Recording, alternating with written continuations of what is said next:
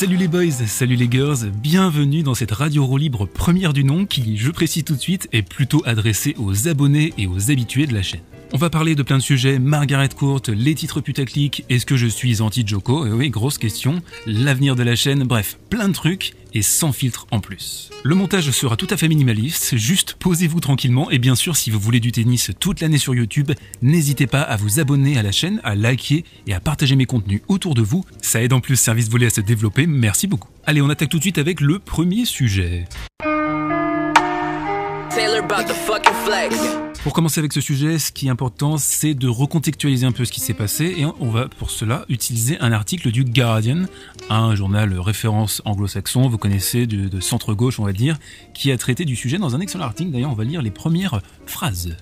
The aptly named Margaret Court has every right to be considered the greatest tennis player of all time. Her statistical record is unequaled, greatest number of Grand Slam single titles, 24, 40 Grand Slam double titles, dominant in both the amateur and the professional eras in a career that stretched from 1959 to 1977. It's a phenomenal record and in 2003 one of the show courts at Melbourne Park, home of the Australian Open, was renamed the Margaret Court Arena. Ok, donc en gros l'article dit que Margaret Court est la plus grande joueuse de tennis de tous les temps, ce qui est vrai, elle a le plus grand nombre de grands chelems en carrière, 24, elle est une unité au-dessus de Serena Williams, d'ailleurs Serena essaye tant bien que mal de gagner ce dernier grand chelem qui lui manque, mais bon, vous avez connu un petit peu ces séries de finales perdues l'année dernière, bref, et elle a aussi 40 euh, grands chelems en double, ce qui est énorme, au total elle a 64 grands chelems, c'est massif. Et donc évidemment pour récompenser ses exploits passés, euh, Margaret Court a eu droit à un cours qui, euh, qui porte son nom, comme Rod Lever d'ailleurs, qui a le cours principal à Melbourne, et jusque-là rien d'anormal. Le problème avec Margaret Court, et vous me voyez venir, c'est qu'elle a eu des propos un petit peu limites, un petit peu tendancieux. Par exemple, là ce que j'ai euh, souligné en rouge, elle a déclaré notamment que le tennis était plein de lesbiennes. Ok, nickel.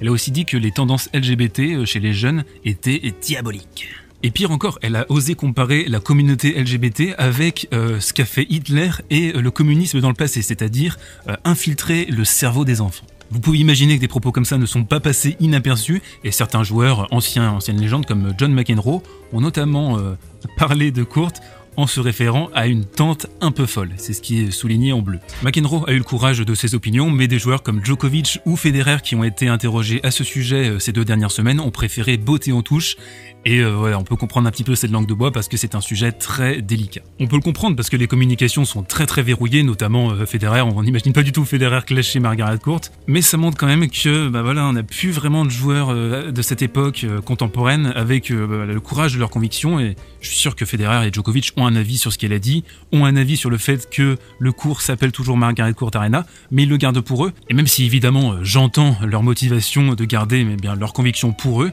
ça n'empêche que bah, ça ferait du bien quand même, euh, je pense, au monde du tennis que ce type de joueurs eh bien, mettent leur, un petit peu leur cornet sur la table. Mais ça, c'est le reflet de notre époque. On a perdu en sincérité, on a perdu en courage aussi. Et même si ces joueurs sont des d'immenses champions, ils sont le reflet de leur époque, tout simplement. Pas de souci là-dessus, a priori, voilà, c'est comme ça. Mais sur service volé, on se permet tout, donc moi je vais vous donner mon avis. Je pense que ce sont des propos complètement débiles, tout simplement. Et surtout, il n'y a rien de pire au monde quand on utilise la religion pour faire soi-disant euh, valider un mode de pensée qui est euh, pas trop en phase avec ce qui se passe autour de soi. Ok, on peut avoir des croyances et certaines pensées conservatrices, d'ailleurs, qui certaines sont très très bien, mais il y a quand même des limites. Par exemple, la comparaison avec le nazisme, j'ai trouvé ça quand même un petit peu déplacé, voire complètement loufoque. Je vous laisse vous faire votre opinion. Je pense que chacun d'entre vous a son opinion en fonction de ses sensibilités à la fois euh, politiques, mais aussi bah, ses sensibilités personnelles. Qu'on soit d'accord ou pas avec ce qu'elle dit, au fond, c'est pas très important. Ce qui est important, c'est que certaines personnes pensent qu'on devrait tout simplement renommer ce cours, alors que ses défenseurs disent donc c'est la dernière phrase dans, dans l'article, que le fait que le cours s'appelle euh, Margaret Court Arena,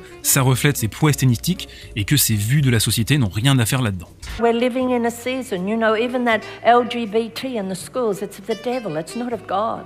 Et personnellement, c'est un petit peu mon avis. Je pense que le fait qu'elle ait euh, un petit peu dégoupillé ces dernières années, ça n'a rien à voir avec le fait que ça a été une immense championne. Et je pense qu'il faut faire la distinction entre ce qu'elle a accompli sur un cours de tennis et ce qu'elle est maintenant. Je pense que c'est très important de faire la distinction.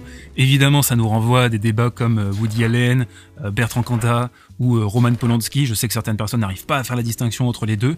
Pour moi, dans ce cas très précis, je pense que le cours, euh, tout simplement, mérite de rester à son nom, parce qu'elle a fait, parce qu'elle représente dans l'histoire, et aussi...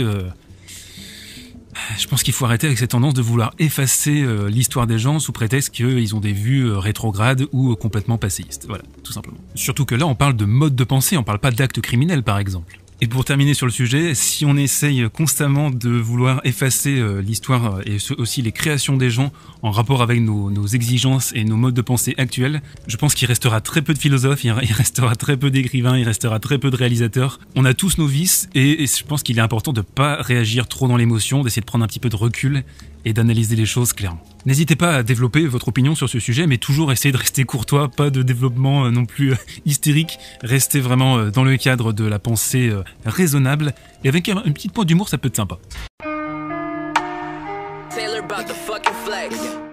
Let's go, deuxième sujet. Pourquoi le putaclic service volé? Pourquoi tes titres sont si, si agressifs? Je n'en peux plus. Alors déjà, pour commencer, je pense que c'est important de, signaler que YouTube promeut des euh, contenus qui sont putaclic en général. Voilà, déjà, premier, point. Pourquoi? Eh bien parce que naturellement, les gens sont beaucoup plus intéressés par les clashs, les dramas, le sang, euh, les conflits, plutôt qu'une analyse tactique hyper raisonnée et nuancée. Et là, je parle même des gens qui sont eux-mêmes nuancés et plutôt raisonnables dans leur vie tous les jours, mais naturellement, voilà, on va être enclin à regarder ce type de contenu plus que des contenus raisonnables. Évidemment, ce type de procédé, c'est usant. Moi, je le prends avec beaucoup d'humour. Euh, Il y a des personnes qui vont arriver avec un a priori ultra négatif à cause de la vignette, à cause du titre, mais ça, à la limite, c'est le jeu. Et pour vous donner un exemple récent qui illustre mon propos, j'ai fait une vidéo sur Zverev juste après son premier tour en disant que j'étais persuadé qu'il battrait sa meilleure performance en Grand Chelem, c'est-à-dire un quart de finale, et cette vidéo a fait 350 vues. Et deux jours après, j'ai fait une vidéo sur Kyrgios qui imitait Nadal, et là, 3288 vues, parce que bah voilà, ça parlait de drama et parce qu'il y avait un petit clash entre les deux joueurs. Évidemment, je suis conscient que si je fais que des contenus comme ça, ma chaîne va devenir complètement débile, mais c'est un mal nécessaire pour attirer les fans de tennis, ça aussi j'en suis conscient. D'ailleurs, je pense que beaucoup d'entre vous ont découvert la chaîne via le prisme des vidéos un petit peu débiles, et en creusant un petit peu, bah, vous vous êtes rendu compte que la chaîne c'était beaucoup plus que ça, c'était des analyses tactiques, c'était aussi des analyses nuancées, et la plupart du temps pertinentes, en tout cas j'espère. Parce qu'avant d'être un créateur de contenu, entre guillemets, je déteste cette expression, mais avant de créer cette chaîne, j'étais surtout un consommateur de YouTube et j'ai vu ce qui se faisait à côté, j'ai vu ce qui marchait, j'ai vu aussi ce qui marchait par rapport à moi. C'est-à-dire, euh, bah, je suis plutôt quelqu'un de raisonnable qui essaie de réfléchir par lui-même, mais pourtant, naturellement, bah, j'étais attiré par des contenus euh, bah, qui me faisaient un petit peu tilter, et euh, voilà, c'est ce que j'essaie de faire un petit peu dans une stratégie diabolique, évidemment. L'intérêt en fait de cette tactique, c'est d'attirer des gens qui ont une vraie sensibilité tennistique. D'ailleurs, je vois dans les commentaires que ça fonctionne, qu'il y a, on va dire, à 80% des, commentaires très raisonnés avec aussi pas mal d'humour, donc ça, ça me fait très très plaisir. Et c'est malheureusement une façon aussi de se différencier par rapport au reste. Et il faut pas oublier aussi que quand vous êtes sur YouTube, eh bien, je suis euh, en concurrence avec des milliers d'autres créateurs de contenu. Je suis en concurrence avec vos textos, avec vos appels, parce que la majorité des personnes consultent mes contenus depuis leur téléphone portable. J'ai les statistiques qui le prouvent. Et donc, euh, bah voilà, je dois, m'adapter à ça en faisant du petit clickbait. Faut toujours garder à l'esprit que YouTube c'est une plateforme euh, immature, un petit peu puérile et que bah, vous êtes obligé de vous adapter mécaniquement à cet univers. Alors oui, évidemment, si vous êtes sur cette plateforme depuis longtemps, si vous êtes installé, si vous avez une grosse fanbase, vous pouvez vous permettre de faire des contenus beaucoup plus nuancés, beaucoup plus subtils. C'est par exemple ce que fait admirablement bien Trash Talk, c'est une chaîne que j'apprécie beaucoup, que j'admire, mais malheureusement pour moi ça ne fonctionne pas et je l'ai essayé euh, les premières semaines, les premiers mois de l'histoire de la chaîne et ça ne marchait pas. En plus, certaines personnes, je le sais, euh, arrivent sur mes vidéos en pensant voir un truc euh, un petit peu trash, un petit peu exagéré. D'ailleurs, euh, certaines personnes, je pense aussi, arrivent avec des a priori sur mes contenus. C'est pour ça qu'il y a quelques commentaires qui passent un petit peu à côté du message parfois. Et le problème principal aussi, c'est que je fais de la semi-radio avec un fond de jazz. Je propose des analyses tactiques et nuancées, donc clairement, c'est pas vendeur du tout. Pour moi, les analyses tactiques, c'est un petit peu comme aller chez le médecin. Vous savez que vous devez y aller, vous êtes malade, mais ça vous fait un petit peu chier parce que voilà, il faut y passer. Mais merde, ça vous intéresse quand même en fait les analyses tactiques. Sauf que si je fais ça d'un côté, par exemple analyse tactique du match de Nadal et euh, alerte drama de l'autre côté, bah vous allez cliquer sur le drama parce que ça vous attire naturellement un petit peu plus. Donc c'est ce que j'essaie de faire, c'est vous faire rentrer euh, sur cette chaîne avec euh, un angle un petit peu corrosif, un petit peu décapant. Mais d'un autre côté, une fois que vous êtes dans la vidéo, une fois que je parle d'un premier sujet et généralement ça dure peut-être un quart de la vidéo. Ensuite, je vous amène vers un contenu beaucoup plus nuancé et tactique. Et ce que je peux vous dire là maintenant, en février 2020, c'est que bah, c'est un mal nécessaire et que c'est aussi temporaire. Je vais pas non plus toute ma vie faire ce genre de titre et ce genre de vignettes. Parce que avant que la chaîne n'explose, entre guillemets, euh, au mois de janvier, d'ailleurs on va y revenir, euh, au début je faisais des trucs tout mignons et neutres dans mon coin et ça a quand même presque duré 6 mois. Donc j'ai quand même plafonné pendant longtemps avant de changer de cap et euh, tout en gardant ce même type de traitement et ce même type de, de contenu, au final je me suis rendu compte qu'avec un enrobage un tout petit peu plus provocateur, eh bien ça ramenait des passionnés sur ma chaîne. Et ça, au final, ben, c'est le plus important. L'objectif pour moi, c'est de faire découvrir cette chaîne à des passionnés de tennis qui seraient potentiellement intéressés par la chaîne, mais qui n'ont aucune chance de pouvoir la trouver. Donc voilà pour le changement de stratégie. J'espère que ça n'en embête pas trop certains, euh, et ça me ferait de la peine en fait de perdre des gens qui euh, s'arrêteraient à la surface. Et voilà. Si euh, vous avez des critiques par rapport à ça, dites-le moi. Je pense qu'aussi, à un moment, je vais quand même réduire la voilure sur les dramas et plus focaliser sur le contenu pur tennistique, parce que bah, c'est ce que j'ai envie de faire tout simplement.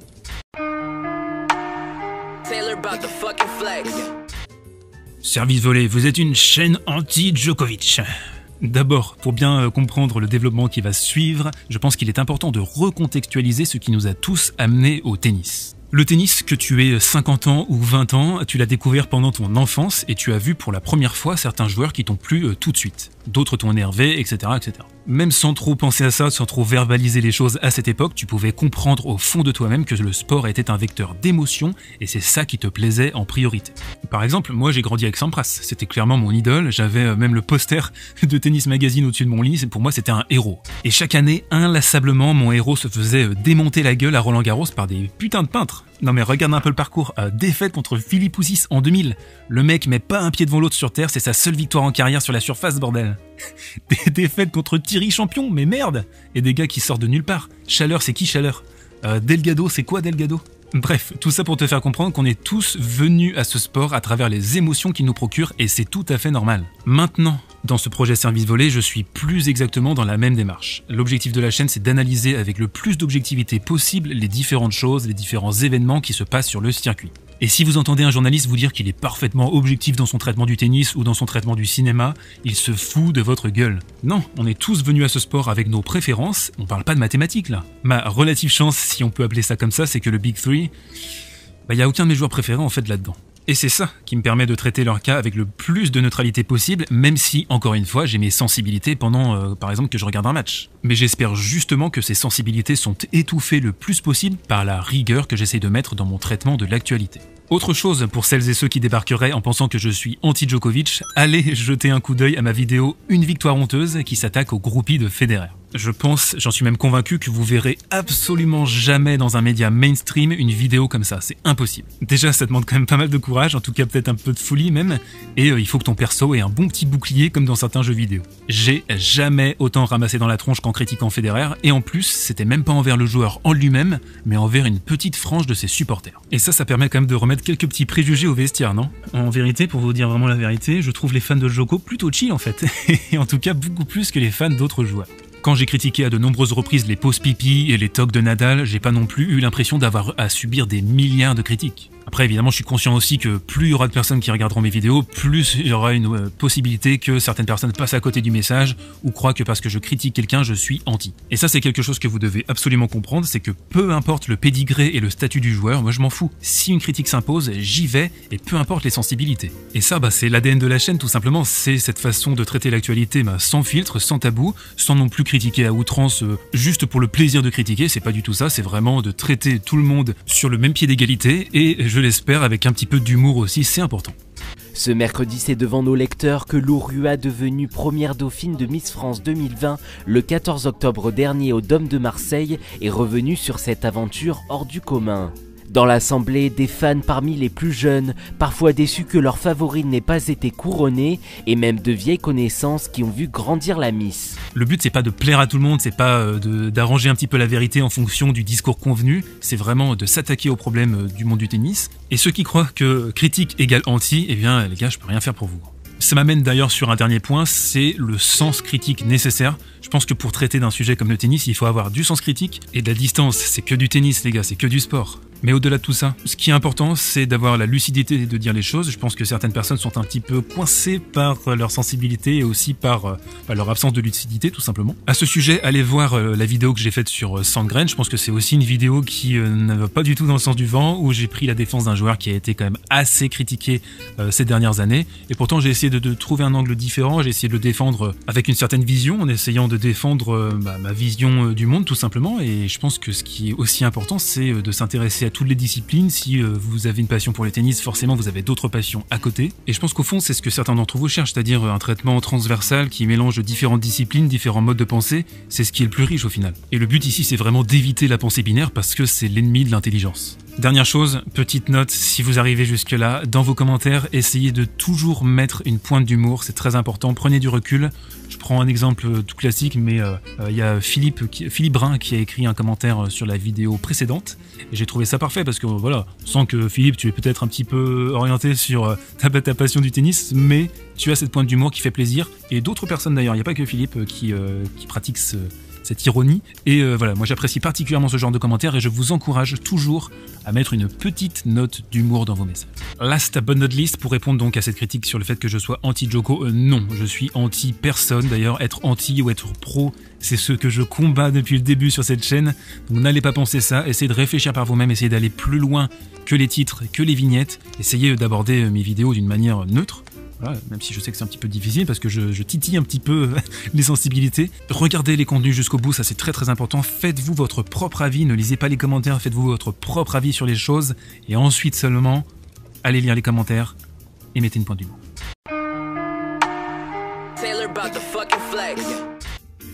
Mais mon dieu, non, il arrête, il arrête service volé. Mais non, non, non, je vous rassure tout de suite, non, c'est tout simplement un titre putaclic encore une fois. Euh, janvier était un mois de test carrément un mois test. J'ai tout donné, j'ai charbonné comme un malade. J'ai fait 28 vidéos sur tout le mois, donc vous pouvez imaginer le travail colossal avec un K que ça euh, représentait. J'ai tout donné vraiment sur ce mois-ci parce que bah, je me disais qu'avec l'Open d'Australie, avec euh, la TP Cup, que j'ai été le seul à couvrir d'ailleurs sur le YouTube français, eh bien il y avait matière à faire progresser la chaîne et donc bah, certaines vidéos ont vraiment été faites avec l'énergie du désespoir. J'avoue que parfois entre la vie perso et aussi traiter le contenu tennistique, regarder des matchs, garder la lucidité, prendre en compte les critiques, prendre en compte les avis positifs, euh, ça faisait un meeting pot dans la tête. À un moment donné, j'étais à deux doigts de péter un câble. Et mine de rien, avec le développement de la chaîne, bah, maintenant j'ai une petite responsabilité d'être plus facilement jugé et c'est impossible pour moi de commettre des erreurs parce que bah, y a un public de passionnés sur Service Isolé. Je vais pas m'en plaindre, hein, j'ai tout fait pour avoir ça. Je suis très très content que là on soit à 340 abonnés quasiment. Ça me fait super super plaisir euh, que la chaîne se développe avec un noyau de,